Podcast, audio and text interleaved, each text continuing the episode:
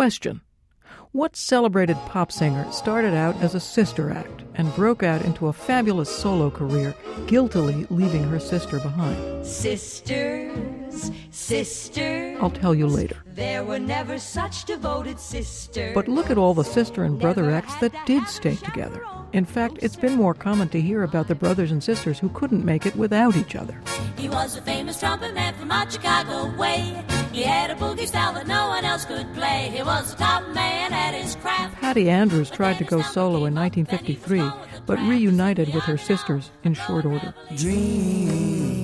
Isaac Donald Everly and Philip Everly were the world's number one vocal group as the Everly Brothers in the late 50s. Their famously acrimonious breakup in 1973, on stage amid much name calling, led to their return as the Everly Brothers sometime later.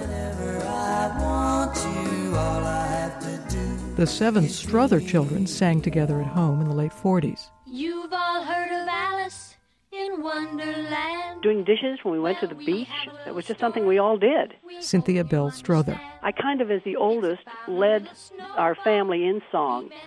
And there were two or three, maybe in the family, who were not quite as strong. But when they, the two of them were together, they could be on key all the time. Uh, There was always somebody who could sing on key and in meter.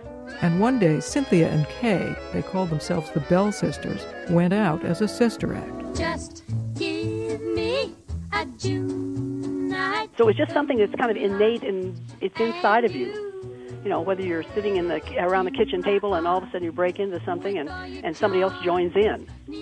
We had this ability. The Bell Sisters had about a nine year run in the 50s as a hit sister act. Aside from the obvious economic advantages and the convenience factor of singing with one's siblings, are there musical advantages? Is there something particularly harmonious about the blending voices of brothers and sisters? I would have to give some kind of recognition to the environment that these siblings are coming up in. Rashim Saou is choral director at the Brooklyn Conservatory and choir master at the Brooklyn Queens Conservatory. He's had his own chorus for 25 years. I have uh, two sisters who've been singing together maybe 20 years, and uh, they have wonderful voices, very different, very different personalities. But uh, when it comes to singing, when they blend, they really blend in a very intimate type of way. Saou has techniques for using the siblings in his choruses to various ends. I could definitely see either separating the two of them, depending upon what other voices I had to work with, or putting the two together such that they become a strong anchor in the chorus.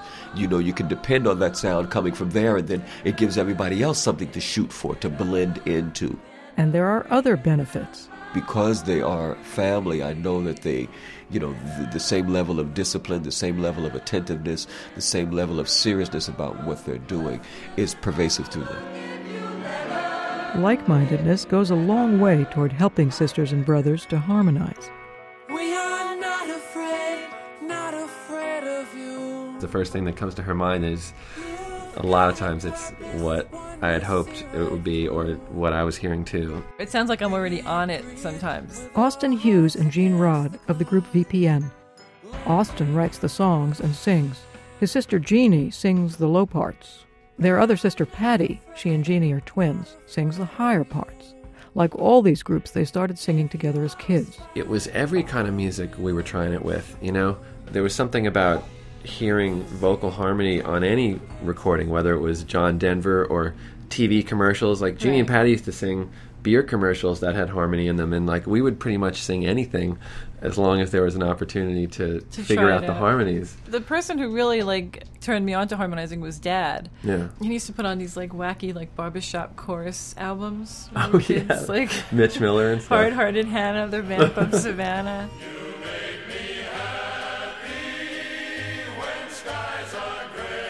remember hating those records. I don't know what you thought of them, but I totally hated them.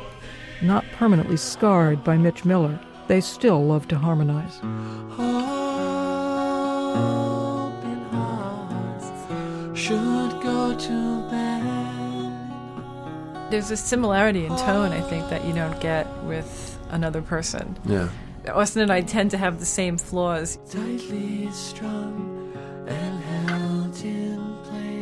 working with different kinds of people, there were people who could sound like they were sort of in tune, but they were doing sort of a connect the dots version of the melody. They would land on the note at the moment they had to, but there was no feel between the notes, and so much of melodic subtlety and feel happens in the distance between two notes. And I think when you have siblings whose voices naturally blend, you can push the subtlety of that in between space a lot more.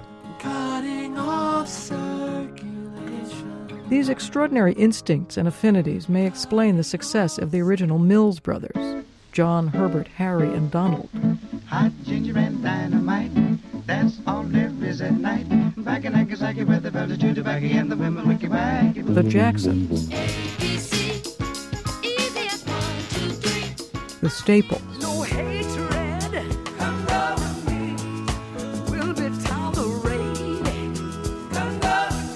The McGarrigles, Delaware when I was younger.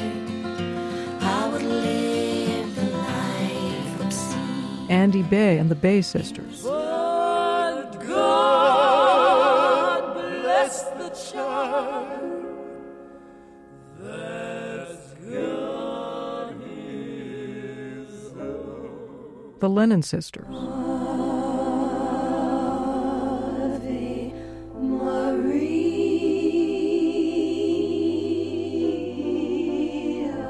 the Roaches, The coat is black, so in New York City,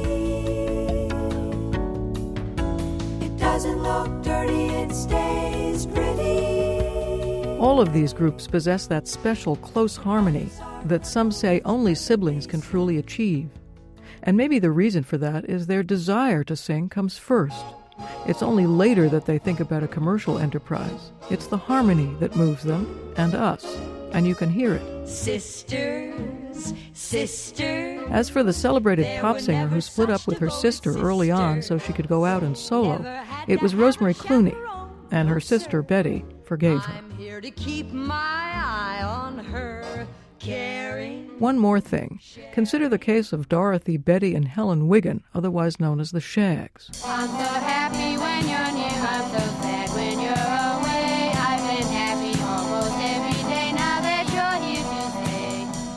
Singing with your sisters and brothers can be glorious, but it doesn't necessarily guarantee perfect harmony.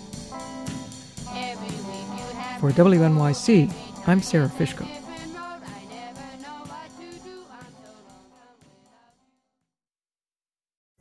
Pulling up to Mickey D's just for drinks?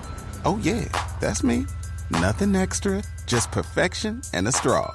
Coming in hot for the coldest cups on the block. Because there are drinks, then there are drinks from McDonald's. Mix things up with any size lemonade or sweet tea for $1.49. Perfect with our classic fries. Price and participation may vary, cannot be combined with any other offer. Ba da ba ba ba.